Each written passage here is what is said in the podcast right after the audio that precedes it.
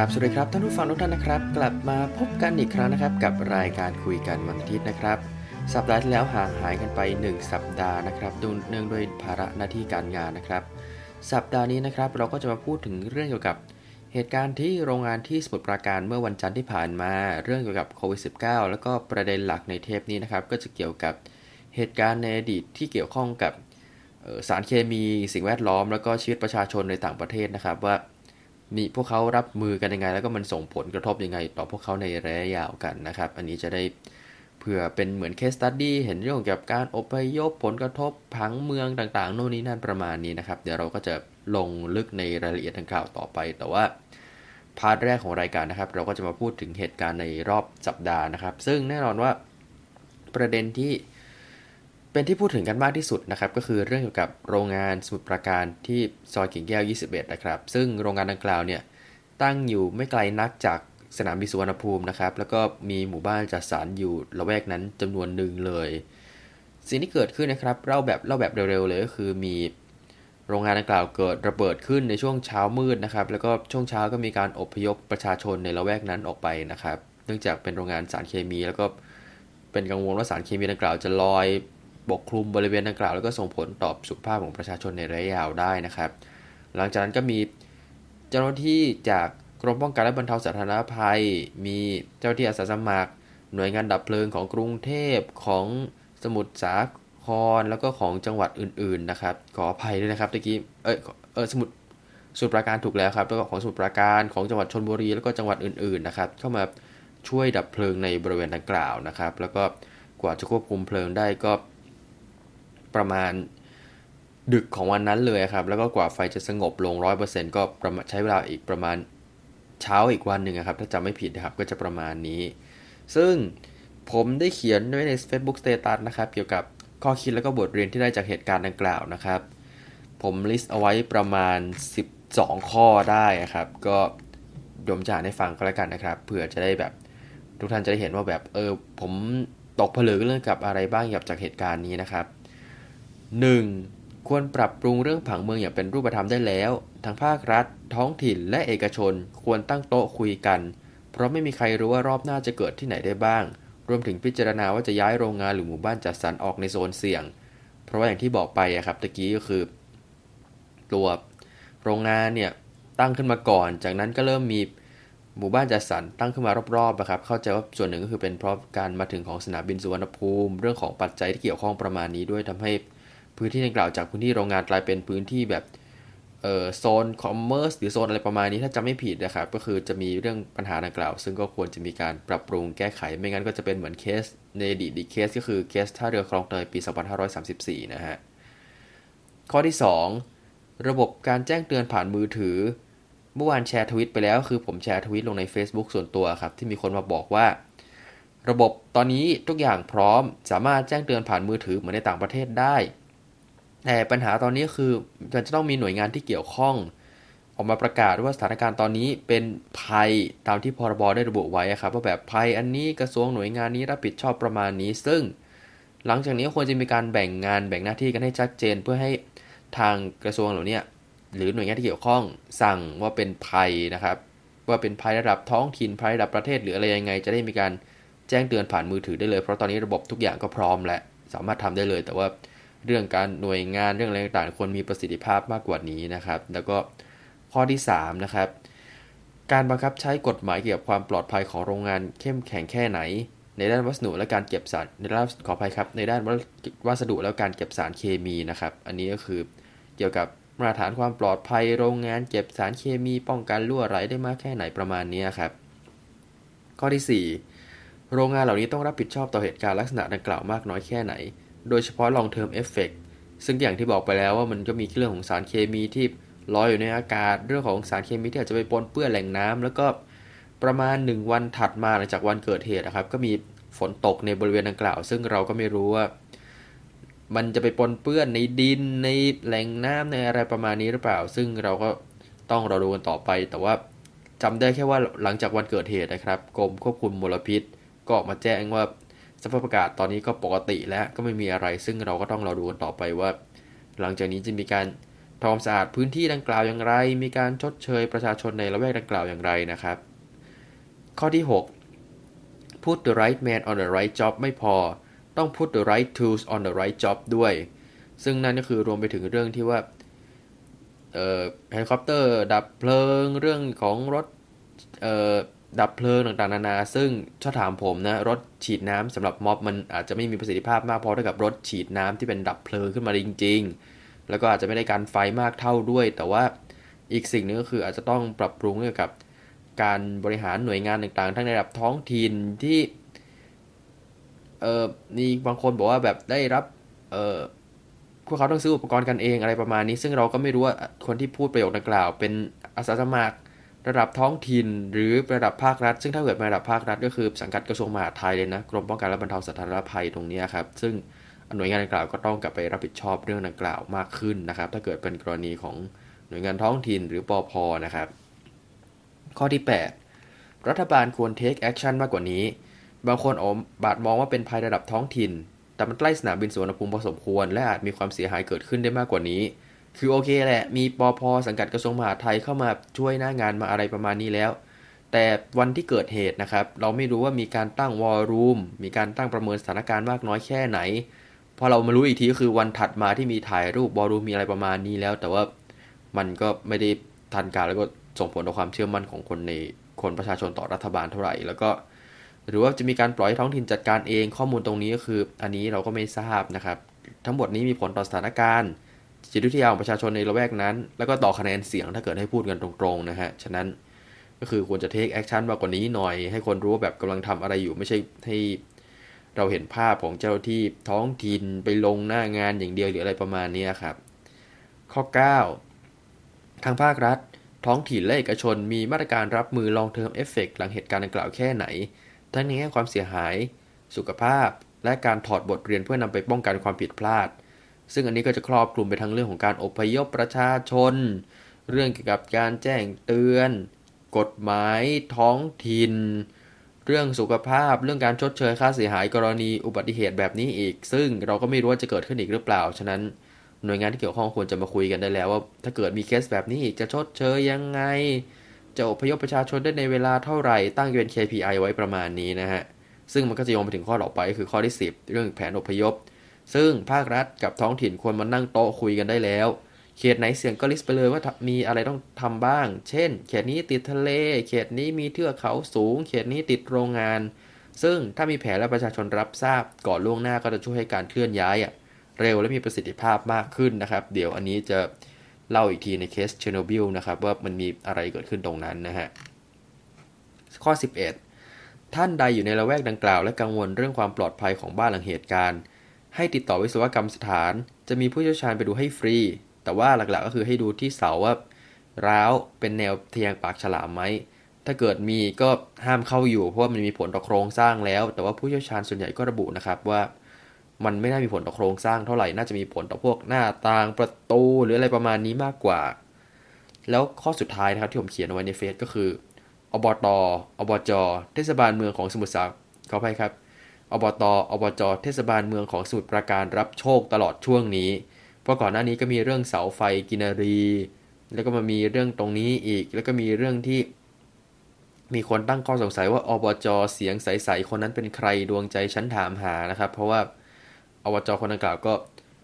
หายไปเลยไม่ได้มาสั่งงานมาอะไรประมาณนี้หรือเปล่า แต่ก็มีบางเพจออกมาระบุว่ามีการสั่งให้ เจ้าหน้าที่ลงพื้นที่โน่นนี่นั่นประมาณนี้ ซึ่งเราก็ต้องเราดูต่อไปว่าจะมีการ take action จากเจ้าหน้าที่ในท้องถิ่นหรือเปล่า อันนี้คือ 12 ข้อที่ผมระบุเอาไว้นะครับว่า หลังจากนี้จะมีการปรับปรุงการทำอะไรต่างๆ เพื่อป้องกันปัญหาลักษณะดังกล่าวหรือเปล่า หรือว่าจะมีเหตุการณ์วัวหายล้อมข้อเกิดขึ้นอีก ซึ่งเราก็หวังเป็นอย่างยิ่งว่าจะไม่เป็นแบบข้อหลังนะฮะถึงแม้หลายคนจะกังวลจะเป็นแบบข้อหลังก็ตาม ไปกันที่เรื่องโควิดกันบ้างนะครับ เรื่องของโควิดสถานการณ์ในช่วงสัปดาห์ที่ผ่านมานี้ ค่อนข้างหดหู่พอสมควรนะฮะ ตัวเลขผู้ติดเชื้อใกล้ๆ หลักหมื่นขึ้นมาทุกทีแล้วนะครับ ซึ่งเช้าวันนี้พอดีผมอัดคุยกันวันอาทิตย์เทปเนี้ยตอนเช้าผมยังไม่ได้เห็นตัวเลข ก็ไม่รู้ว่าตอนนี้ทะลุหลักหมื่นไปแล้วหรือยัง แต่ว่า สิ่งที่เกิดขึ้นนะครับก็คือประกาศของสบควันที่ 9 กรกฎาคมก็คือวันศุกร์ที่ผ่านมาก็ระบุว่า ในเขตเสี่ยงกรุงเทพและจังหวัดปริมณฑล ให้หน่วยงานแต่ละเกี่ยวหน่วยงานที่เกี่ยวข้องนะครับ ทั้งหมดทำงานแบบ work from home ให้ได้มากที่สุด ระบบขนส่งสาธารณะ เปิดให้บริการได้ในห่วงเวลาสามทุ่มถึงสามตีสามของวันรุ่งขึ้นก็เขียนไว้อย่างนี้นะฮะร้านสะดวกซื้อตลาดโต้รุ่ง ปิดสองทุ่มถึงตีสี่ห้างสรรพสินค้าเปิดได้เฉพาะซูเปอร์มาร์เก็ตร้านอาหารและเครื่องดื่ม ธนาคารและสถาบันการเงิน ร้านขายยาและเวชภัณฑ์ ร้านอุปกรณ์เครื่องมือสื่อสารรวมถึงสถานที่ฉีดวัคซีน เปิดได้ถึงสองทุ่ม ร้านจำหน่ายอาหารหรือเครื่องดื่ม ห้ามบริโภคอาหารหรือสุราหรือเครื่องดื่มภายในร้าน เปิดได้ถึงสองทุ่มปิดสถานที่เสี่ยงต่อการติดโรค ได้แก่ร้านนวด ร้านสปา สถานเสริมความงามส่วนสาธารณะ เปิดได้2ถึง2ทุ่ม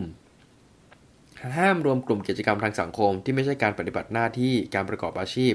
กิจกรรมทางศาสนา หรือกิจกรรมตามประเพณีที่มีการรวมตัวกันของบุคคลตั้งแต่ 5 คนขึ้นไป อันนี้คือกรุงเทพและปริมณฑลนะครับ แล้วก็นอกจากนี้ก็มีมาตรการเรื่อง ให้มีให้ประชาชนเข้าถึงระบบการตรวจเชื้ออย่างเพียงพอ มีเรื่องที่จะให้กักตัวอยู่ที่บ้านแล้วกักตัวในชุมชน แล้วก็มีการใช้ศูนย์พยาฟ้าทลายโจรเข้ามาช่วย รวมถึงเรื่องของการตั้ง ICU สนามโรงพยาบาลสนามแล้วก็โรงพยาบาลสนามชุมชน ซึ่ง พูดกันแบบตรงไปตรงมาคือเราก็ไม่แน่ใจว่าเรื่องของการใช้ฟ้าทลายโจรอันนี้จะทํำยังไงจะกระจายแจกตามบ้านจะทำอะไรยังไงประมาณนี้นะครับ ก็คือยังไม่ได้เห็นแผนในเชิง practical หรือในเชิงรูปธรรมเท่าไหร่ อันนี้เราก็ต้องรอดูกันต่อไปนะฮะแล้วก็ ในจังหวัดอื่นๆก็คือ กระทรวงมหาดไทยจะเน้นย้ำกับกระทรวงสาธารณสุข ให้ผู้ว่าราชการจังหวัดและนายแพทย์สาธารณสุขจังหวัด รับผิดชอบในการกำหนดมาตรการคัดกรองนะครับ แล้วก็ให้ดำเนินการตั้งแต่วันที่ 10 กรกฎาคมนะครับ ซึ่งก็มีบางคนตั้งข้อสังเกตว่ามันช้าไปหรือเปล่าประมาณนี้นะครับ แล้วก็ หลังจากที่เกิดเหตุการณ์ดังกล่าวขึ้น คนก็เริ่มตั้งข้อสังเกตแล้วแบบ มันเป็นเพราะอะไรมันเป็นเพราะมาตรการละหรือว่ามันเป็นเพราะประชาชนไม่ตังการหรืออะไรยังไง ผมก็เลยไล่ทำลายเท่าที่นึกออกนะจากการที่เราทำรายการตรงนี้มา ก็ค่อยๆนึกว่าก่อนหน้านี้มันมีเหตุการณ์อะไรเกิดขึ้น ปลายปีที่แล้วถ้าเกิดทับจำกันได้ก็จะมีคลัสเตอร์เมืองจันทบุรีก็คือคลัสเตอร์ที่ทุกคนแตกตื่นว่าเป็นระลอก2นะฮะแล้วก็ช่วงที่เกิดคลัสเตอร์ดังกล่าวรวมถึงช่วงก่อนหน้านี้หน่อยนึงเนี่ยไม่ได้มีการเตรียมฟ a c i l i t i e s วัคซีน โรงพยาบาลและก็บุคลากรเอาไว้อย่างเพียงพอนะครับ ซึ่งตอนนั้นพูดกันแบบตรงไปตรงมาที่สุดก็คือหลายๆคนก็ ยังมั่นใจอยู่ว่าแบบเราคุมอยู่ เราคุมเป็นอันดับต้นๆของโลกโน่นนี่นั่นประมาณนี้ จนกระทั่งเดือนเมษายนที่ผ่านมาก็มีคลัสเตอร์ทองหล่อเกิดขึ้น เป็นคลัสเตอร์สถานบันเทิงนะครับถ้าทุกท่านจำกันได้ แล้วก็มีหลายคนก็แบบเกี่ยวข้องกับนักการเมืองหรือเปล่าเรื่องพริตตี้หรือเปล่าอะไรประมาณนี้ครับแล้วก็ช่วงสงกรานนะครับ ก็ไม่ได้มีการควบคุมกันแบบห้ามคนออกจากกรุงเทพหรือประมาณนี้ ซึ่งหนังสือพิมพ์แนวหน้า 7 เมษายน ปี 2564 ลงข่าวเอาไว้ว่านายนายกรัฐมนตรีระบุว่า ตนคิดว่าอะไรจะเกิดก็ต้องเกิด เพราะเป็นเรื่องของคนจำนวนมาก ซึ่งต้องหาทางแก้ไขและเป็นช่วงของการเดินทางกลับภูมิลำเนา ซึ่งแต่ละจังหวัดก็มีมาตรการคัดกรอง กักตัว ซึ่งรัฐบาลพยายามดำเนินการ เพราะหากรัฐบาลจะปิดทั้งหมดแล้วให้อยู่บ้านก็ทำได้ แต่ถามว่าจะเอาหรือไม่ล่ะ เอาหรือไม่ล่ะไม่มีใครรู้นะครับ แต่ผลที่เกิดขึ้นก็คือเคสดังกล่าวก็มีการกระจายไปยังจังหวัดอื่นๆ มากขึ้นด้วย แล้วก็กรุงเทพก็มีการติดเชื้อมีอะไรต่างๆเพื่อในเวลาต่อมานะครับ แล้วก็ผลที่ตามมาก็คือ capacity ของโรงพยาบาล แล้วก็ call center ก็มีปัญหาเรื่องของการรองรับจำนวนคนจำนวนมากๆ แล้วก็เหมือนที่มีคนถ่ายรูปให้ดูครับว่าหน่วยงาน call center ก็สภาพก็ไม่ค่อยเหมือน call center เท่าไหร่เลย นอกจากนี้ก็จะนำไปสู่หลายๆเคสในช่วงเวลาต่อมาที่หลายๆคนทราบกันดีเรื่องของ เเตียงผู้ป่วยไม่พอปัญหาการรอคิวตรวจโน่นนี่นั่นประมาณนี้นะครับ เรื่องของการกระจายวัคซีนที่ เหมือนขาดขาดขาดตอนยังไงก็ไม่ทราบนะฮะว่าแบบเออโรงงานเรามีผลิตเราจะกระจายของได้พอไหมอะไรประมาณนี้เรื่องของความเชื่อมั่นประชาชนที่มีต่อวัคซีนแต่ละยี่ห้ออะไรประมาณนี้ด้วยครับ ซึ่งช่วงประมาณต้นเดือนที่ผ่านมานะครับ ก็มีเรื่องกับการที่ให้เออ เหมือนปิดแคมป์คนงานประมาณนี้นะครับ แล้วก็ตอนแรกก็เหมือนมีว่าจะให้แบบทหารไปปิดไปอะไรประมาณนี้หรือเปล่า แต่ว่าสิ่งที่เกิดขึ้นก็คือคนก็กลับออกมาจากแคมป์คนงานดังกล่าวเป็นจำนวนมากไปยังจังหวัดอื่นๆทำให้หลายคนกังวลว่าเคสเนี่ยมันกระจายไปยังจังหวัดอื่นไหม ซึ่งคุณพงพรมยามรัตรองหัวหน้าพักกล้านะครับ ก็ได้เขียน Facebook สเตตัสเอาไว้เมื่อประมาณสัปดาห์ที่แล้วว่า พี่ๆที่อยู่บนกับน่านโทรมาว่าเริ่มมีแรงงานจากกรุงเทพกลับบ้านมาเยอะตลอด 2 อาทิตย์ที่ผ่านมา หลายคนไม่กักตัว ไม่ฟังอสมอแต่ยังไปงานบวชงานแต่งที่น่านทำคนติดไปแล้วหนึ่งเคสจากกรณีนี้เลย นี่เพิ่งจะเริ่มนะครับ รัฐบาลควรมีมาตรการติดตามเฝ้าระวังลงโทษรุนแรงอย่าปล่อยอสมอเดินตามลำพัง คนดีมีจิตสำนึกก็ไม่ฟัง คนไม่ดีไม่มีจิตสำนึกเขาไล่ต่อยอสมอซะด้วย ซึ่งอันนี้มันก็ขัดแย้งกับประโยคที่นายกพูดด้านบนนะครับ ที่บอกว่าเออให้แต่ละจังหวัดไปมีมาตรการคัดกรองกันเองประมาณนี้ แต่สิ่งที่เกิดขึ้นก็คือ มันกรองไม่ได้แล้วก็อสมอย่างที่ผมได้บอกไปในหลายเทปก่อนหน้านี้แล้วว่า พวกเขาคือคนด่านหน้านอกจากแพทย์พยาบาลต่างๆ จบตรงนี้ควรมีการชดเชยวางสเกจดูการทำงานพวกเขาเรื่องของผลประโยชน์อะไรต่างๆนะเพื่อจูงใจให้บุคคลเหล่านี้ทำงานดังกล่าวต่อไป แล้วก็รู้สึกว่าตัวเองมีคุณค่าในการทำงานนะครับ อันนี้ก็ย้ำอีกหนึ่งเทปนะครับย้ำกันแทบจะทุกเทปแล้วนะแล้วก็มีคุณ พี่เปนะครับ คุณเพชร NQ ก็ได้เขียนเอาไว้ใน Twitter นะครับ ระบุว่า เราสามารถด่ารัฐบาลที่มาตรการช้า ไม่มีประสิทธิภาพ ไปพร้อมกับประชาชนที่ไม่ปฏิบัติด้านสุขอนามัยไปพร้อมกันได้ไหม เพราะตอนนี้มีบางคนด่าแต่งใดอย่างหนึ่งแล้วละเลยอีกอย่างหนึ่งไป ต้องดูหลายมิติหรือไม่อย่างไร ซึ่งมันก็สอดคล้องกับสิ่งที่ผมเชื่อนะเวลานี้นะเพราะแบบมันมีปัญหาทั้งคู่อะตบมือข้างเดียวไม่ดังหรอก แต่ว่า ก็ต้องยอมรับแหละว่ามาตรการของภาครัฐก็ไม่ได้สร้างความมั่นใจให้กับประชาชนขึ้นมาจริงๆนะเวลาดังกล่าวตอนนี้นะครับ มันก็เลยไม่แปลกใจที่จะมีกระแสไล่นายกดังขึ้นเรื่อยๆในโซเชียลนะครับ ซึ่งเราก็ต้องรอดูกันต่อไปว่า หลังจากเรื่องของ sandbox เรื่องของมาตรการกักตัว 14 วันตอนนี้ผลระยะยาวจะเป็นยังไง แต่ว่าเรื่องของความเชื่อมั่นที่มีต่อรัฐบาลต่อการควบคุมโควิด ตอนนี้ก็อยู่ในระดับที่ค่อนข้างต่ำพอสมควรเลย ซึ่ง นอกจากเคสดังกล่าวแล้วเนี่ยก็จะมีเรื่องเคสเกี่ยวกับวัคซีนโมเดอร์นาที่เป็นมหากาพย์ในช่วงประมาณสัปดาห์ที่แล้วนะครับ ว่าสุดท้ายมันช้าที่ใครมันอะไรยังไงประมาณนี้หลังจากที่มีคุณหมอจากโรงพยาบาลเอกชนแห่งหนึ่งออกมาพูดเรื่องเกี่ยวกับดังกล่าวนะครับทำให้แต่ละกระทรวงก็ต้องออกมาชี้แจงนะครับ ซึ่งสำนักงานอัยการสูงสุดก็ออกมาบอกว่าเออ สัญญาของแบบตรวจละเอียดสัญญาอะไรประมาณนี้ของซีโนแวคหนึ่งวันของแอสตราห้าวันนะแต่ตอนนี้ยังไม่มีใครส่งสัญญาโมเดอร์นาโมเดอร์นามา องค์การเภสัชก็เลยต้องบอกว่าแบบเออกำลังร่างสัญญาอยู่เสร็จแล้วจะส่งให้อะไรต่างๆนานาประมาณนี้ ซึ่งก็ต้องไปบางคนก็บอกว่าเออช้าเพราะโรงพยาบาลไม่ยอมจ่ายเงินบางคนก็บอกช้าเพราะเออองค์การเภสัชไม่ยอมแอบพูดอะไรต่างๆนานา ซึ่งจนถึงทุกวันนี้ก็คือเหมือนมาตรการต่างๆ ก็ดำเนินไปได้เร็วขึ้น แต่ก็มีบางคนตั้งข้อสังเกตว่า ถ้าเกิดคุณหมอดังกล่าวไม่ออกมาพูดจะดำเนินการรวดเร็วอย่างนี้หรือเปล่าก็ส่งผลต่อความเชื่อมั่นของทางภาครัฐในเรื่องของการมาตรการโควิด -19 ตรงนี้ขึ้นไปอีกนะครับ แล้วก็ มีเรื่องที่บุคลากรทางการแพทย์ระบุว่า พวกเขาอยากได้ไฟเซอร์สำหรับเข็ม 3 หรือเข็ม booster ครับ เนื่องจาก 2 เข็มก่อนหน้านี้คือซิโนแวคซึ่งซิโนแวคถามว่ากันตายกันเจ็บได้ไหมก็ใช่ แต่ว่าเรื่องของการป้องกันการแสดงอาการหลังติดเชื้อ อันนี้อาจจะทำได้ไม่ค่อยดีเท่าไหร่แล้วก็อาจจะส่งผลต่อประสิทธิภาพในการทำงานของบุคลากรทางการแพทย์ได้ พวกเขาก็เลยอยากได้ตัววัคซีนในนี้เป็นเข็มที่ 3 เป็นไฟเซอร์ ซึ่งในที่สุดกระทรวงสาธารณสุขก็จัดให้เรียบร้อยแล้วนะครับ เป็นเข็มที่ 3 ก็มีโคต้ามีอะไรต่างๆ และซึ่งเราก็ต้องรอดูกันต่อไปว่า เรื่องของการฉีดการกระจายวัคซีนจะมีประสิทธิภาพไหมจะมีปัญหาหรือเปล่าประมาณนี้นะครับ แล้วก็พูดถึงวัคซีนก็มีเรื่องอัดอั้นตันใจอย่างหนึ่งสำหรับผมนะก็คือ มันจะมีประโยคหนึ่งที่บอกว่า กันตายไม่กันติด ซึ่งอันนี้ก็ต้องเล่าก่อนว่า เท่าที่ผมเคยทำข้อมูลเกี่ยวกับวัคซีนมาแล้วในเทปหนึ่งของรายการเมื่อนานมาแล้วครับไปย้อนฟังดูกันได้ตอนนั้นผมพูดถึงเกือบทุกยี่ห้อ เลยเรื่องประสิทธิภาพเรื่องปัญหา การจัดส่งอะไรต่างๆนานาประมาณนี้ครับของหลายๆยี่ห้อ สิ่งที่ผมได้จากการหาข้อมูลเทปนั้นน่ยก็คือ สุดท้ายแล้วเนี่ยมันไม่มีวัคซีนยี่ห้อไหนบนโลกที่สามารถป้องกันเชื้อไม่ให้ทะลุทะลวงเข้ามาในร่างกายคุณได้ แต่ทุกยี่ห้อกันตายได้กันป่วยหนักเข้าโรงพยาบาลได้ แต่ปัญหาคือการป้องกันการแสดงอาการหลังติดเชื้อตรงนี้เนี่ย มันจะไม่เท่ากัน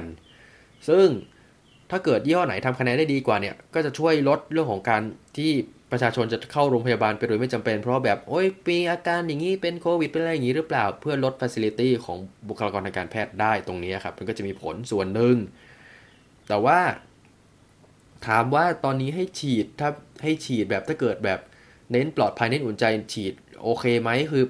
ฉีดทุกยี่ห้อก็ได้ แต่ว่ามองอีกมุมนึงก็คือทำไมเราชะล่าใจเหมือนที่ผมเคยพูดไปในเทปก่อนว่าเออทำไมเราชะล่าใจเรื่องของการแบบกว่าจะสั่งกว่าจะโน่นกว่าจะนี่คือโอเคแหละ เรารู้ว่า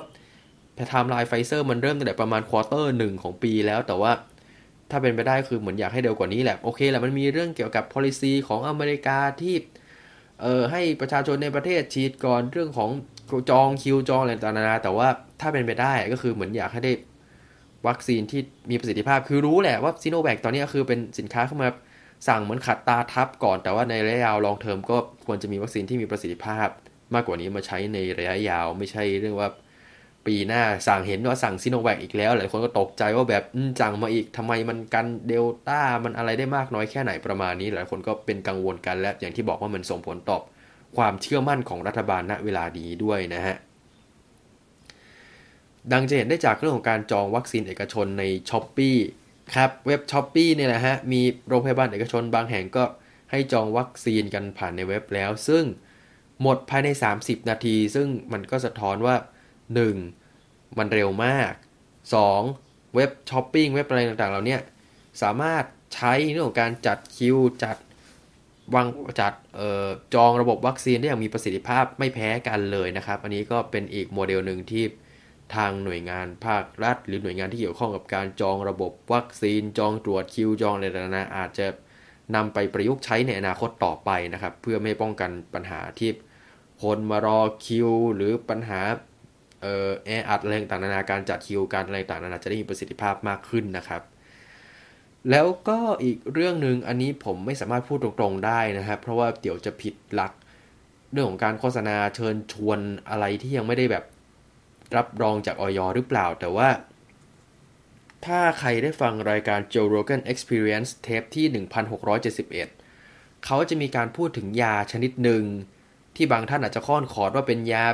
รักษาพยาธิในสัตว์ยาสำหรับใช้สัตว์เออให้สัตว์ใช้อะไรประมาณนี้หรือเปล่า แต่ว่า ในรายการนะครับเขาก็มีการพูดถึงหลักฐานทางวิทยาศาสตร์ research ต่างๆ นานานะครับ ว่ายาชนิดดังกล่าวเนี่ย สามารถใช้รักษาโควิดได้ทานวันละหนึ่งเม็ดประมาณ 5 วันประมาณนี้ครับ ซึ่งผมก็ยังไม่กล้าฟันธงหรอกนะมันได้ผลจริงไหม แต่ผมบอกได้แค่ว่า มันจะมีเว็บเว็บหนึ่งที่รวมผลการทดลองของยาอันนี้ไปแล้ว เขาทดลองไปแล้วประมาณ 20,000ถึง30,000 คน แล้วก็คะแนนออกมาค่อนข้างโอเคเลย เราก็เลยรู้สึกว่าอย่างน้อยอะนอกเหนือจากฟาสไลโจนเราสามารถใช้ยาอันเนี้ยในการรักษาให้คนอยู่กับบ้านอะไรอย่างนี้ได้ไหมอย่างน้อยก็เป็นการทดลองไปในตัวด้วย เพราะว่าเอาจริงๆวัคซีนก็ไม่ได้แบบทดลองเสร็จแล้วมาฉีดแล้วนะมันก็ฉีดไปทดลองไปแหละครับเหมือนเทปเรื่องวัคซีนที่ผมเล่าให้ฟังว่า ของไฟเซอร์อย่างเงี้ยที่เขาเลือกอิสราเอลก็คือเขายอมรับเงื่อนไขว่าฉีดไปทดลองไปได้นะอะไรประมาณนี้ครับ ส่วนหนึ่งเราก็รู้สึกว่าแบบเฮ้ยมันถึงเวลาสำหรับยาอันนี้หรือยัง ซึ่งผมเคยคุยกับเพื่อนที่เป็นเภสัชกร ก็พบว่าเป็นยาที่แพทย์ต้องสั่งจ่ายเท่านั้น แล้วก็เป็นยาที่ไม่ได้ทำกำไรไม่ได้อะไรมากมาย แต่ว่าก็ยังต้องมีการสั่งไว้เผื่อนำมาใช้ต่อไป ซึ่ง มันอาจจะเป็นโอกาสนี้แหละที่ยาดังกล่าวจะได้ถูกนำมาใช้จริง ๆ จังๆสักทีนะครับ ประมาณนี้ก็สำหรับท่านที่สงสัยว่ายาดังกล่าว ชื่ออะไรอะไรยังไง ก็ลองไปหาฟังใน Joe Rogan Experience เทปที่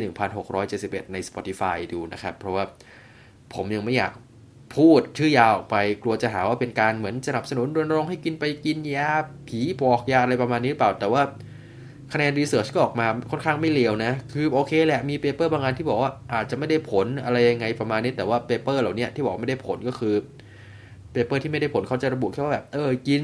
1 เม็ด1วัน แล้วก็มาเทียบคนก็ไม่เห็นความแตกต่าง แต่อันนี้คือ paper ที่บอกได้ผลส่วนใหญ่คือจะให้กินต่อเนื่อง 5 วันอยู่ใน condition โน่นนี่นั่นประมาณนี้ครับ ก็เป็นอีกประเด็นหนึ่งที่หลายๆคนให้ความสนใจกันนะครับ ก็ ลองหาฟังได้ในเทป Joe Rogan Experience เทปดังกล่าวได้นะฮะ นอกจากนี้ก็มีต่างประเทศก็จะมีพวกทฤษฎีสมคบคิดประหลาดประหลาดมาอีกแล้วนะครับ เกี่ยวกับเคสเดลต้านะครับ มีทั้งคุณไมเคิลยีดอนนะครับ ที่ผมเคยเล่าให้ฟังไปในหลายเทปโน้นนะฮะว่าแกเคยทำงานไฟเซอร์แล้วแกก็มาบอกว่าวัคซีนมันอันตรายมันอย่างนั้นมันอย่างนี้ประมาณนี้แล้วล่าสุดแกก็ออกมาอ้างอีกแล้วว่า เชื้อสายพันธุ์เดลต้าเนี่ยมีการกลายพันธุ์แตกต่างจากเชื้อแบบเดิมแค่ประมาณ 0.8%แค่นั้นเอง แกก็เลยเหมือนมองว่ามันไม่ได้อันตรายมาก นอกจากนี้ก็มีบางคนตั้งข้อสังเกตว่าจำนวนเคสผู้ป่วยในเดลเดลต้าในอังกฤษเพิ่มสูงขึ้น แต่ทำไมจำนวนผู้ป่วยที่ต้องส่งเข้าโรงพยาบาลถึงไม่เพิ่มตาม แกก็เลยตั้งข้อสังเกตว่าแบบ เอ้ยมัน เชื้อเดลต้ามันไม่ได้ร้ายแรงอะไรอย่างนี้หรือเปล่าตามหลักชีววิทยาที่ไวรัสมันจะกลายพันธุ์และความรุนแรงจะลดลงแต่การการติดเชื้อจะง่ายง่ายขึ้นประมาณนี้นะครับ แต่ก็มีคนแย้งว่า เนื่องจากอังกฤษมีการฉีดวัคซีนไปแล้วเป็นจำนวนมากทำให้ผู้ป่วยมีการแสดงอาการ แต่ว่าไม่ต้องป่วยหนักถึงเข้าโรงพยาบาลประมาณนี้นะครับ ก็มีคนแย้งอีกมาอีกมุมหนึ่งนะครับ ก็ต้องรอดูกันต่อไปว่าจะมีทฤษฎีอะไรแปลก ๆ ออกมาหรือเปล่า แต่ก็อย่างที่ผมบอกนะฮะว่า ให้รักษาตัวอะไรประมาณนี้ไปก่อนนะครับ หลังจากที่สภาพการดูแลการจัดการอะไรต่างค่อนข้างสิ้นหวังพอสมควรจนหลายคนกังวลว่าจะเกิด fail state หรือเปล่า ถ้าท่านอยากฟังอะไรที่มันอัดอั้นตันใจสำหรับผมมากกว่านี้นะ ผมให้ท่านไปฟังสนธิทอล์กเทปเมื่อวันศุกร์ที่ผ่านมาคือวันที่ 9 กรกฎาคมแกก็พูดแทงใจดำในหลาย ๆ เรื่องนะฮะ คือโอเคแหละอันนี้ผมพูดกันแบบยอมรับตรงไปตรงมาว่า เรื่องประเด็นเกี่ยวกับวัคซีนของโรงพยาบาลเอกชนแห่งดังกล่าวโอเคแหละผมอาจจะแบบ 50-50 นะ เห็นด้วยไม่เห็นด้วยบางส่วน แต่ว่าเรื่องเกี่ยวกับความล้มเหลวของรัฐบาลหรืออะไรประมาณนี้ลองไปฟังรายการแกดูนะ เหมือนแกพูดไว้แบบหลายประเด็นน่าสนใจมาก อันนี้แนะนำนะฮะสนทีทอล์กเทปล่าสุด โอเคครับ มาถึงประเด็นหลักของเทปรายการวันนี้นะครับ จริงๆ ต้องเล่าก่อนว่าก่อนจะเกิดเหตุการณ์ที่โรงงานที่สมุทรปราการนะครับ ผมไปฟังเพลงของวง Midnight Oil เพลงหนึ่งนะครับ ชื่อเพลง Blue Sky Mine นะฮะ ก็คือเป็นเพลงที่แบบ เออ ฟังเพลินฟังสนุกดี แต่ว่าพออ่านเนื้อเพลงจริง ๆ ก็พบว่าเขาพูดถึงเมืองเมืองหนึ่งในออสเตรเลียที่ได้รับผลกระทบจากสารเคมีนะครับ แล้วก็มีเรื่องกับบริษัทคอร์รัปชันอะไรต่างๆประมาณนั้นนะครับ ตามสไตล์ของวงบินไนออยที่พูดถึงแบบการเมืองสังคมในออสเตรเลียแบบตรงไปตรงมา เราก็เลยไปหาข้อมูลต่อว่า เมืองดังกล่าวเกิดอะไรขึ้นมีเคสเกี่ยวกับสารเคมีที่ส่งผลต่อชีวิตประชาชนอะไรยังไงประมาณนี้ครับก็เลยไปเจอข้อมูลเรื่องเกี่ยวกับเมืองที่เขียนอยู่ในเนื้อเพลงดังกล่าวนะครับก็คือเมืองวิทนูมนะครับที่ตั้งอยู่ในออสเตรเลียตะวันตกหรือว่า Western Australia เรื่องของเรื่องคือปี 1917 นะครับหน่วยงานที่เกี่ยวข้องกับเหมืองแร่ในออสเตรเลียก็ได้ไปสำรวจพื้นที่นานาแล้วก็เริ่มมีการค้นพบแร่ใยหินชนิดหนึ่งที่ชื่อว่า blue asbestos นะครับในบริเวณ Hamersley Ranges ซึ่งคือเป็นบริเวณที่เมืองวิทนูมอยู่นั่นเอง หลังจากนั้นก็เริ่มมีนักธุรกิจเข้ามาทำธุรกิจเล็กๆ ขุดเออเอาเมือเอาแร่ใยหินเอาอะไรต่างๆไปทำเป็นวัสดุอุตสาหกรรมอะไรในเวลาต่อมาประมาณนั้นนะครับ จนกระทั่งปี 1943 นะครับ บริษัท Australian Blue Asbestos จำกัดนะครับ ก็เข้าได้รับเหมือน กึ่งๆน่าจะเป็นได้รับสัมปทานนะฮะดูแลบริเวณวิเทนูม แล้วก็แยมพายนะครับเหมืองแยมพายนะครับที่ออสเตรเลียในการทำแร่เหมืองแร่ใยหินตรงนี้ครับเพื่อนำแร่หินออกไปทำเป็นอุตสาหกรรมอะไรต่างๆนานา ซึ่งพอโรงงานใหญ่ๆครับมาตั้งรกรากที่นี่ปั๊บผลที่ตามมาก็คือมีการสร้างเมืองในวิเทนูมนะครับ ให้คนงานครอบครัว ลูกเมียมาอยู่นะครับ ก็คือ มันคือเมืองเมืองหนึ่งเลยฮะ มีร้านอาหาร โรงภาพยนตร์ สนามบิน โรงเรียน แหล่งพักผ่อนหย่อนใจต่างๆอยู่ในนั้นเลยนะครับ ซึ่งเป็นกลายเป็นแหล่งที่อยู่อาศัยของคนจำนวน 20,000 คน ทั้งผู้ชายผู้หญิงเด็กเล็กที่อาศัยอยู่และทำงานอยู่ในบริเวณเหมืองดังกล่าวด้วยนะครับ ที่เวทนูม ซึ่งในช่วงที่พีคมากๆครับก็คือ ปี 1950 จนถึงประมาณต้นทศวรรษที่ 60อะครับ มีหลังจากหลังจากนั้นเนี่ยก็คือจะมีคนจำนวน 2,000 คนนะครับ เสียชีวิตจากโรคที่เกี่ยวข้องกับแร่ใยหินนะครับ ทั้งโรคปอดจากแร่ใยหิน หรือว่า asbestosis มะเร็งปอดแล้วรวมไปถึงโรค mesothelioma นะครับ หรือว่ามะเร็งเยื่อหุ้มปอดและเยื่อหุ้มอื่นนั่นเองนะครับ ว่ากันว่ามีคนจำนวน 25%ของคนที่อาศัยอยู่ในบริเวณดังกล่าว หรือทำงานในเหมืองแร่เนี่ย เสียชีวิตจากโรคที่เกี่ยวข้องกับแร่ใยหินนะครับ อันนี้คือเป็นผลที่สืบเนื่องจากการทำงานในบริเวณดังกล่าว แล้วก็การขาดความรู้ความการประชาสัมพันธ์ว่าแบบเออแร่ใยหินมันอันตรายนะมันอะไรประมาณนี้เพราะตอนนั้น คนก็ยังไม่รู้กันเรื่องดังกล่าว บริษัทก็เหมือนประชาสัมพันธ์ว่าแบบเออชีวิตความเป็นอยู่โอเค ในโรงงานประมาณนี้ครับผลสืบเนื่องที่ตามมาหลังจากนั้นนะครับก็คือเวทนูมตอนนี้เนี่ยกลายเป็นเมืองร้างไปแล้ว ร้านค้า โรงเรียน โรงหนังตั้งตระงานอยู่ตรงนั้นนะครับ แต่ว่าก็มีสภาพร้างเหมือนเป็นซากปรักหักพังไปแล้ว ก็คือมีคนกล่าวขวัญกันเลยว่าวิเทนูมเนี่ยก็คือเป็นโชโนบิลของออสเตรเลียครับก็คือกลายเป็นเมืองร้างที่มีนักท่องเที่ยวเข้ามาสำรวจมาอะไรประมาณนี้อยู่เรื่อยๆ ที่เลวร้ายไปกว่านั้นก็คือ ในช่วงระยะเวลาที่มีคนอยู่เมืองดังกล่าวอะไรประมาณนี้ครับทางบริษัทใช้แร่ใยหินในการ เททับดินทับอะไรดังกล่าวนะครับ เพราะฉะนั้นแร่หินถูกใช้ในสวนของบ้านของคนงาน ในสนามเด็กเล่นของโรงเรียน บนถนน แล้วก็สนามแข่งรถของเมืองด้วย ผลก็คือได้หินอยู่ในทุกอนูของชีวิตประชาชนตอนนั้นเลยก็คือมันส่งผลต่อชีวิตประชาชนอยู่แล้ว แล้วก็ถูกใช้สร้างสนามบินด้วยสนามบินในเมืองวิชนูมฮะซึ่ง ผลที่ตามมาก็คือในช่วงทศวรรษที่ 80 นะครับ คณะกรรมการชุมชนของวิทนูมแล้วก็ประชาชนก็เริ่มรู้แล้วว่าแบบเออแร่ใยหินมันส่งผลยังไง เพราะว่ามันแร่ใยหินมันลอยอยู่ในอากาศมันอะไรประมาณนี้ด้วยส่งผลต่อปอดส่งผลต่อร่างกายประมาณนี้นะครับทำให้ช่วงเวลาดังกล่าวก็เริ่มมีการเททับเออเอาวัสดุที่ดีกว่าครับมาเททับแร่ใยหินปิดอะไรต่างๆเพื่อไม่ให้มันลอยเข้ามาในอากาศได้ แล้วก็ช่วงทศวรรษที่ 80 เช่นกันนะครับ ก็ มีประชาชนที่ยังอยู่ในเมืองดังกล่าวจำนวน 50 กว่าคนนะครับ ที่ยังเหลืออยู่นะฮะ ก็ออกมาโต้แย้งว่าแบบโอ้ยระดับแร่ยหินในอากาศมันไม่ได้เป็นอันตรายเลย ระดับแร่ยหินที่อยู่ในเมืองเพิร์ธปี 1978 อันตรายกว่าอีก แต่ว่ากระทรวงเกี่ยวกับสาธารณสุข หรือกระทรวงเกี่ยวกับชุมชนนะครับ ก็ไม่เห็นด้วยกับข้อโต้แย้งดังกล่าวนะครับ แล้วก็เริ่มมีการควบคุมตั้ง แอเรียต่างๆ เหมือนให้แบบเป็นแอเรียร้างประมาณนั้นนะครับคือถามว่าทุกนี้มีคนอยู่ไหมก็ยังมีคนอยู่ แต่ว่าทางภาครัฐก็มีการปักป้ายเตือนบริเวณโดยรอบมีการควบคุมบริเวณดังกล่าวมากขึ้น ซึ่งถ้าเกิดใครที่จะไปเที่ยวแอเรียดังกล่าวในปี 1988 หรือปี 2531 นะครับ ทางหน่วยงานที่เกี่ยวข้องมีคำแนะนำเอาไว้ว่า 1. ให้อยู่บนถนนหลักตลอดเวลา 2. โปรดสังเกตป้ายเตือนทุกครั้ง 3. ในสภาวะที่ลมแรงหรือมีฝุ่นมากๆ ให้ปิดหน้าต่างรถ ข้อ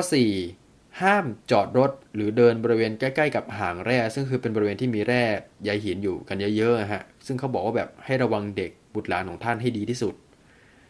ข้อ 5. อย่านำแร่ใยหินกลับไปเป็นของฝากของที่ระลึก ข้อที่ 6 การตั้งแคมป์ให้ตั้งในแอเรียที่กำหนดไว้ให้เท่านั้น เพราะว่าการตั้งแคมป์ว่าในวิทนูม หรือในเขตแยมพายที่ผมได้บอกไปแล้วครับเขาห้าม เพราะว่าเป็นแอเรียที่มีการปนเปื้อนสารเคมีอยู่ แต่ว่าอย่างที่ได้บอกไปนะครับว่า ยังมีคนจำนวนหนึ่งที่อยู่ในบริเวณดังกล่าวที่เป็นเขตเสี่ยงตรงนี้เนี่ยแล้วก็ปฏิเสธที่จะย้ายปี 2019 ก็มีข่าวลงในเว็บของ The Guardian ซึ่งเป็นหนังสือพิมพ์ของอังกฤษนะฮะลงข่าวเอาไว้ประมาณว่า ทางภาครัฐจะเริ่มมีการเวนคืนที่ดินดังกล่าว และเพราะว่าเป็นที่ดินที่ค่อนข้างอันตรายอะไรประมาณนี้ แต่ว่าประชาชนดังกล่าว ก็ยังไม่ยอมย้าย ซึ่งก็ต้องรอดูกันต่อไปว่า ผลที่เกิดขึ้นในระยะยาวจะเป็นอย่างไรต่อไป แต่ว่าเคสตรงนี้ที่ผมเอามาเล่า เพราะว่ามันสะท้อนเรื่องเกี่ยวกับ สารเคมีในพื้นที่ดังกล่าวที่ส่งผลต่อชีวิตของประชาชนโดยไม่รู้ตัวนะครับ เพราะว่า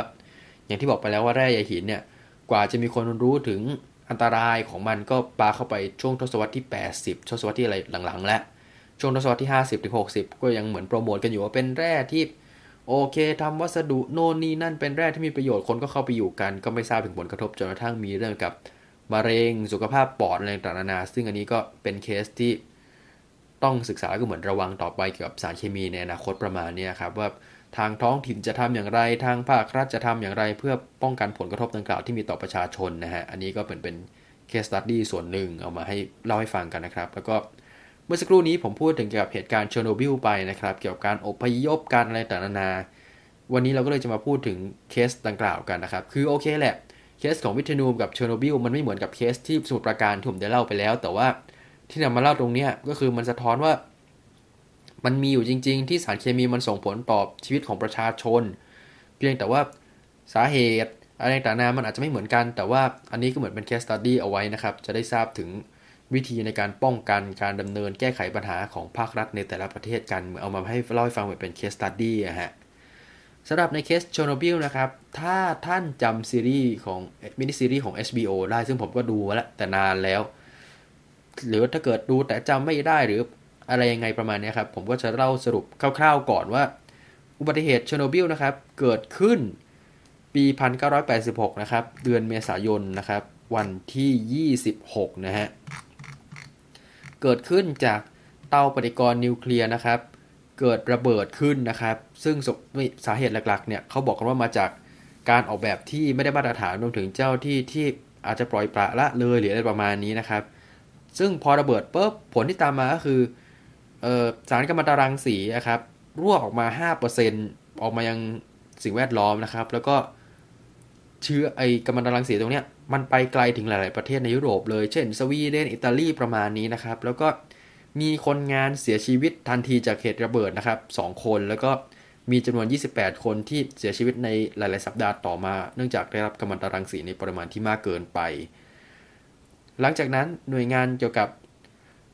คณะกรรมการด้านวิทยาศาสตร์ขององค์การสหประชาชาตินะครับ ก็ทำรีพอร์ตออกมาสรุปว่า มีผู้ที่เป็นมะเร็งไทรอยนะครับจำนวน 5,000 คนจากเหตุการณ์ดังกล่าว แล้วก็เสียชีวิต 15 คนนะครับในจำนวน 5,000 คนตรงนี้ ซึ่งนอกเหนือจากเคสดังกล่าวเนี่ยไม่มีหลักฐานเพิ่มเติมว่าสารกัมมันตรังสีส่งผลต่อชีวิตของประชากรในรัสเซียในยูเครนแล้วก็ประเทศอื่นอย่างไรในระยะยาวนะครับ อันนี้คือ report ของทางสหประชาชาติ นอกจากนี้ประชากรจำนวน 350,000 คนนะครับ ก็ต้องถูกอพยพจากเหตุการณ์ดังกล่าวนะครับ แต่ว่าไอเดียดังกล่าวก็เหมือนอย่างที่หลายคนทราบกันนี้ว่า ถูกปิดร้าง ถูกทิ้งไว้นะครับ และทุกวันนี้ก็กลายเป็นแหล่งท่องเที่ยวสำหรับคนที่ชอบอะไรแปลกๆ หรือน่าสนใจ ซึ่งจริงๆผมก็อยากไปนะ แต่ว่าก็ต้อง จองแหลกเป็นแหลกเป็นแหลงห้ามเข้าไปโดยพละการต้องใส่อุปกรณ์ป้องกันกัมมันตรังสีโน่นนี่นั่นประมาณนี้นะครับ ก็ใครที่สนใจก็ลองไปหาดูได้ใน YouTube นะครับมีหลายช่องพาไปแล้ว แต่ว่าที่จะมาเล่ากันวันนี้นะครับ ก็คือเรื่องกับการอพยพการรับมือของรัฐบาลอะไรต่างๆนาเกี่ยวกับเหตุการณ์เชอร์โนบิลนะครับว่าแง่มุมต่างๆเป็นยังไง ในส่วนของการอพยพนะครับ ก็ต้องเล่าก่อนว่าเหตุระเบิดเนี่ยมันเกิดขึ้นตอนช่วงเช้ามืดตอนประมาณตีหนึ่งกว่า ฉะนั้นคนที่อยู่ในเมืองใกล้เคียงคือเมืองพริบยัตซึ่งก็ต้องเล่าก่อนว่าเมืองพริบยัตเนี่ยก็คือเป็นเมืองที่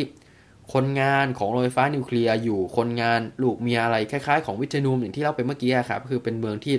สำหรับให้คนงานอยู่เลย มีสระว่ายน้ำร้านอาหารซูเปอร์มาร์เก็ตอะไรอยู่ในเมืองตรงนั้นเลย สภาพเมืองค่อนข้างน่าอยู่นะถ้าผมเคยดูรูปมา แต่ว่า พอเกิดเหตุระเบิดในเช้ามืดวันที่ 26ปุ๊บทุกคนก็ หลับไหลใช้ชีวิตไปตามปกติ ไม่ได้มีการแจ้งเตือนการอะไรเกิดขึ้น แต่ว่าผ่านไปไม่กี่ชั่วโมงหลังจากเหตุระเบิดปุ๊บก็มีคนที่ล้มป่วย บางคนก็มีอาการปวดหัวมีคนรู้สึกบางคนก็รู้สึกว่าแบบเหมือนลิ้นรับรสอะไรสักอย่างที่มันเป็นเหล็กนะฮะแล้วก็มีอาการไออาการอาเจียนอะไรอย่างนี้ก็มี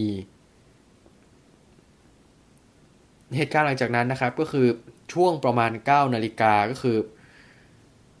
คนที่เหมือนดูแลเกี่ยวกับหน่วยงานของในภาครัฐของทางยูเครนนะครับก็เริ่มมีการติดต่อกับเจ้าหน้าที่ภายในประมาณนี้ ซึ่งก็ต้องเล่าก่อนว่ายูเครนเนี่ยมันก็อยู่ไม่ได้อยู่ไกลมากนะครับ จากเมืองเชอร์โนบิลตรงนี้ ทางเจ้าหน้าที่ยูเครนก็ได้มีการสอบถามกับทาง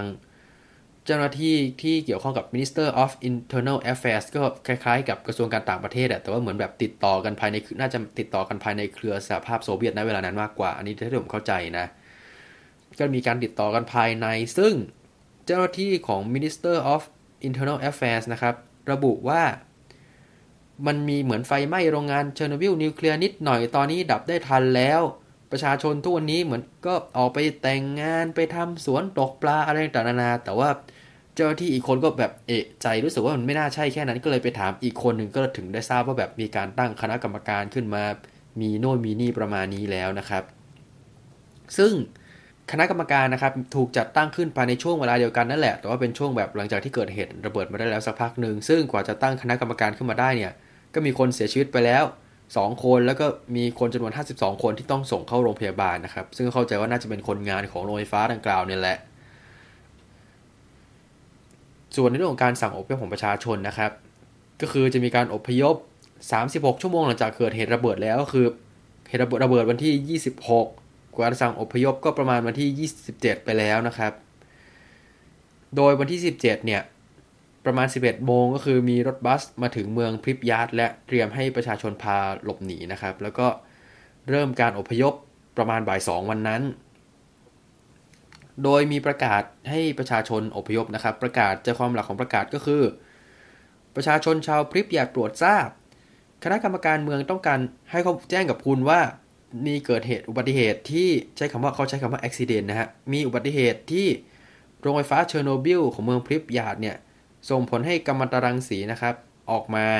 ทางพรรคคอมมิวนิสต์เจ้าหน้าที่แล้วก็กำลังทหาร ต้องควบคุมสถานการณ์ดังกล่าว อย่างไรก็ตามเพื่อให้ประชาชนปลอดภัยและมีสุขภาพที่ดีที่สุด โดยเฉพาะเด็กๆ เรามีความจำเป็นต้องอพยพประชาชนชั่วคราวเขาใช้คำว่า temporary evacuate นะฮะ อพยพประชาชนชั่วคราวไปยังเมืองที่ใกล้ที่สุดก็คือเมืองเคียฟของประเทศยูเครนนะครับ ด้วยผลดังกล่าวเริ่มต้นในวันที่ 27 พฤษภาคม เอ้ย ขออภัยครับ 27 เมษายน ปี 1986 เวลาบ่าย 2 โมง อพาร์ตเมนต์แต่ละแห่งจะมีรถบัสไปรับนะครับ แล้วก็ให้ทุกคนเอาเอกสารติดตัว เอาสิ่งของมีค่า แล้วก็อาหารจำนวนหนึ่งไปกับคุณด้วย โดยเจ้าหน้าที่ที่เกี่ยวข้องนะครับ ได้ตัดสินใจเอาไว้ว่า จะมี list เจ้าหน้าที่บางคนที่ต้องอยู่ในเมืองพริเพียตเพื่อควบคุมสถานการณ์ แล้วก็เหมือนดูแลปัจจัยต่างๆที่เกี่ยวข้องนะครับ บ้านทุกหลังจะมีเจ้าหน้าที่เฝ้าอยู่ระหว่างที่มีช่วงอพยพตรงนี้ แล้วก็มีการบอกว่าสหายให้ออกจากพื้นที่ดังกล่าวในบริเวณ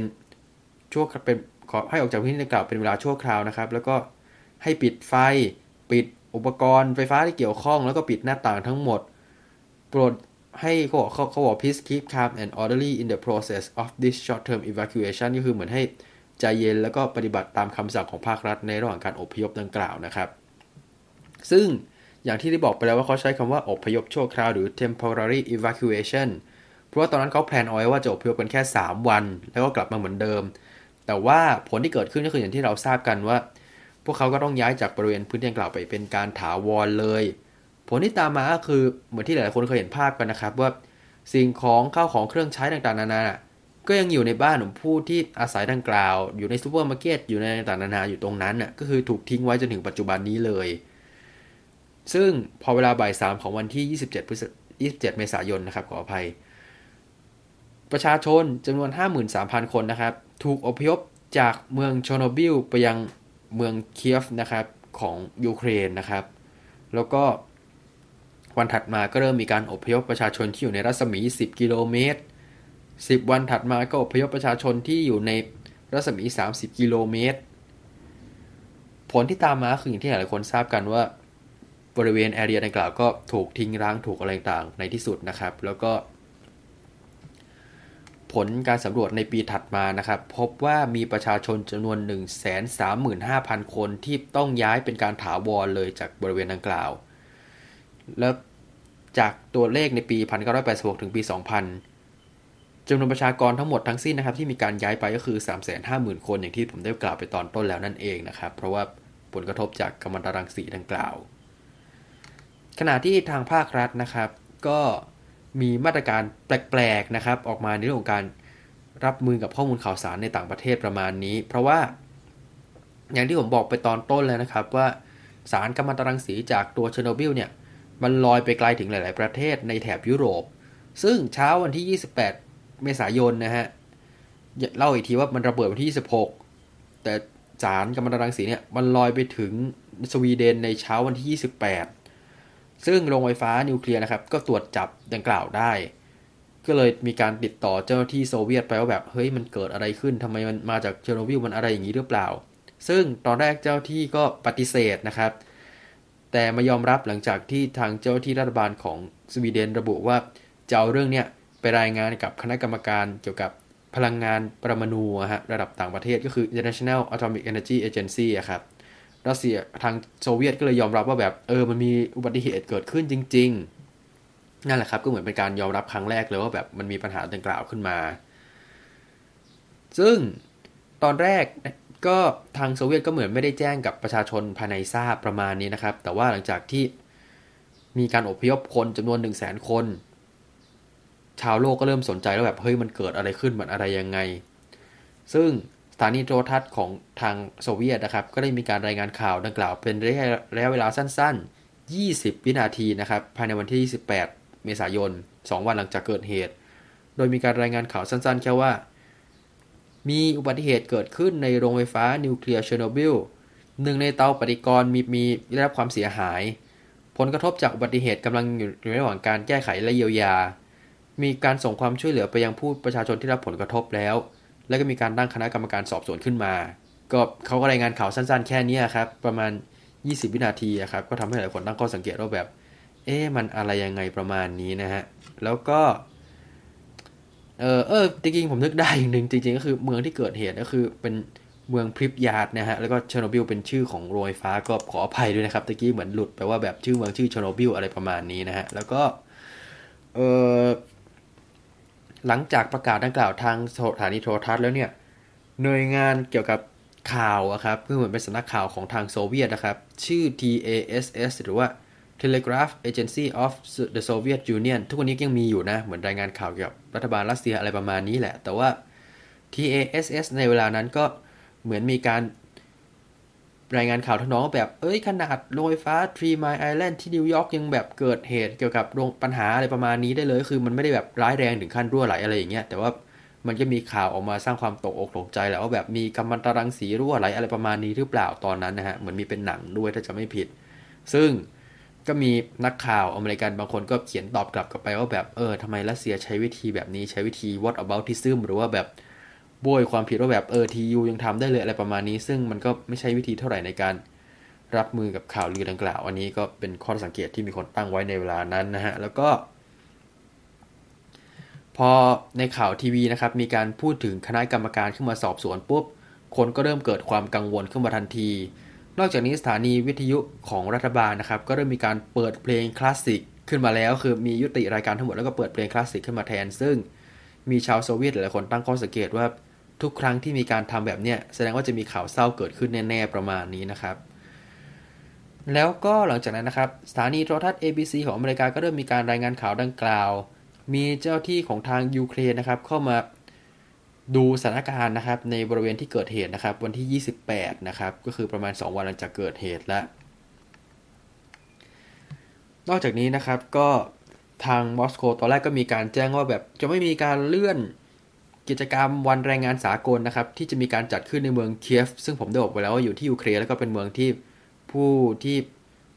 ประสบเหตุนะครับลี้ภัยมา ตอนแรกรัฐบาลมอสโกก็บอกว่าเอ้ยไม่ต้องเลื่อนไม่ต้องอะไรหรอก แต่สุดท้ายก็มีการร่นระยะเวลาในการจัดงานจาก 3 ชั่วโมงครึ่ง เหลือไม่ถึง 2 ชั่วโมงนะครับ แล้วก็ facility ในเมืองเนี่ย ถามว่ายังมีการใช้งานหลังจากนั้นอยู่ไหม ก็มีนะครับ เช่นสระว่ายน้ำนะฮะ Azure Swimming Pool ครับ ก็เป็นสระว่ายน้ำสำหรับคนที่เข้ามาจัดการเคลียร์เรื่องกับโรงไฟฟ้าตรงเนี้ยจนถึงปี 1998 นะครับ จนกระทั่งโรงไฟฟ้าดังกล่าวก็ เหมือนเคลียร์ไปได้แล้ว แล้วก็สระว่ายน้ำดังกล่าวก็ถูกปิดทิ้งร้างไปในปีดังกล่าวนั่นเองนะครับ อันนี้ก็เป็นเรื่องกับเมืองที่เกิดขึ้น แล้วก็ผลกระทบเกี่ยวกับสิ่งแวดล้อมนะครับ ก็มีเรื่องเกี่ยวกับ ความกังวลว่าโรงไฟฟ้าเชอร์โนบิลจะส่งผลต่อแม่น้ำเมืองพริเพียตไหม เพราะว่าแม่น้ำเมืองพริเพียตเนี่ยมันก็อยู่ใกล้ๆกับแหล่งน้ำของชาวยูเครนที่ใช้ดื่มกินบริโภคต่างๆ นานา ซึ่ง ผลสำรวจเหมือนออกมาว่ามันไม่ได้ส่งผลอันตรายมากมายนัก แต่ว่าทางเมืองยูเครนก็ได้มีการทางเมืองเคียฟนะฮะก็ได้มีการเปลี่ยนแหล่งน้ำสำหรับประชาชนจากแหล่งน้ำเดิมไปเป็นแหล่งน้ำใหม่เพื่อความอุ่นใจประมาณนี้ แล้วก็มีเรื่องเกี่ยวกับผลกระทบเกี่ยวกับระบบห่วงโซ่อาหารว่าจะส่งผลในดินส่งผลในอะไรประมาณนี้หรือเปล่าประมาณนี้นะครับ ก็เป็นเรื่องที่หลายคนกังวลกัน แล้วก็ ในส่วนของตัวเลขผู้ที่รับผลกระทบด้านมะเร็งหรือเสียชีวิตก็ยังเป็นที่ถกเถียงกันอยู่นะฮะว่าแบบมันส่งผลมากน้อยแค่ไหน แต่ว่า paper ของสหประชาชาติก็อย่างที่บอกไปแล้วนะครับ ว่ามีคนที่เป็นมะเร็งไทรอยด์ห้าพันคนนะครับ แล้วก็ทั้งนี้โรงไฟฟ้าเชอร์โนบิลก็มีการสร้างที่ครอบที่อะไรออกมาแล้ว เพื่อป้องกันกัมมันตรังสีแพร่ออกมา แล้วก็พื้นที่ดังกล่าวก็ถูกกั้นไว้นะครับ ให้เฉพาะเข้าเฉพาะคนที่เกี่ยวข้องหรือ นักท่องเที่ยวแต่นักท่องเที่ยวคือเข้าแบบจำกัดรอบต้องพักในที่พักที่กำหนดห้ามเก็บของกลับไปเป็นที่ระลึกอะไรประมาณนี้ครับเพราะว่าอาจจะมีของกัมมันตรังสีที่ยังอยู่ณบริเวณดังกล่าวนะครับ ซึ่งจากเคสของเชอร์โนบิลที่นำมาเล่าตรงนี้ก็จะเห็นได้ถึงปัญหาเกี่ยวกับการสั่งการอพยพอะไรต่างๆเพราะว่าอย่าลืมว่าตอนนั้นเนี่ยรัฐบาลของรัสเซียตอนนั้นคือโซเวียตยังเป็นระบบ top down เป็นคอมมิวนิสต์อยู่ แต่ว่า ก็ยังมีปัญหาเรื่องของการสั่งการอพยพอะไรต่างๆนานารวมถึงความพยายามที่จะปกปิดว่าไม่มีอะไรเกิดขึ้นประมาณนี้ครับ ซึ่งอันนี้ก็เหมือนเป็น case study เตือนใจว่า เราไม่อยากให้เกิดเหตุการณ์ลักษณะนี้ขึ้นในประเทศเรานะ ก็คือโอเคแหละเคสสุราการก็ไม่ได้มีการปกปิดไม่ได้มีอะไร แต่ว่าการอพยพการช่วยเหลือการต่างๆนานาประมาณนี้นะครับ แต่ละคนก็ลงความเห็นตรงกันว่าควรจะมีประสิทธิภาพมากกว่านี้ แล้วก็ เคสสองเคสดังกล่าวคือเป็นเคสที่สามารถเตือนใจได้ในระดับภาครัฐ ระดับท้องถิ่น เอกชนและประชาชนถึงเรื่องกับภัยของสารเคมีที่จะเกิดขึ้นต่อประชาชนอะไรประมาณนี้นะครับ แล้วก็ในส่วนของเชอร์โนบิลก็มีบางคนแย้งว่าระบบโรงไฟฟ้านิวเคลียร์ทุกวันนี้ดีกว่าของออรัสเซียแบบเดิมหรือโซเวียตประมาณนี้ โอกาสรั่วไหลน้อยลงอะไรต่างๆแต่ว่ามันก็ไม่มีใครการันตีได้หรอกว่ามันจะเกิดขึ้นได้เมื่อไหร่ยังไงประมาณนี้นะครับ อันนี้ก็เลยเป็น นำมาเล่าเป็นเหมือนอุทาหรณ์ในเรื่องของการ ดูแลประชาชนหลังเกิดเหตุการณ์การอพยพอะไรต่างๆนานาประมาณนี้นะครับอย่างที่ได้บอกไปแล้วนั่นเองนะครับ ครับทั้งหมดนี้นะครับก็คือเนื้อหาสาระของรายการคุยกันวันอาทิตย์ประจำสัปดาห์นี้นะครับ ถ้าเกิดท่านมีข้อติชมเสนอแนะอะไรต่างๆนานาสามารถแจ้งมาได้นะครับที่ escapeformatworld@yahoo.com หรือที่เพจนะครับของรายการ อนคูกตาโตพอดแคสต์นะครับใน Facebook นะครับไปกดไลค์หรือติดตามกันได้นะครับ ขอทุกท่านปลอดภัยและห่างไกลจากโรคร้ายนะครับกลับมาพบกันใหม่ได้ในโอกาสต่อไปนะครับสำหรับวันนี้สวัสดีครับ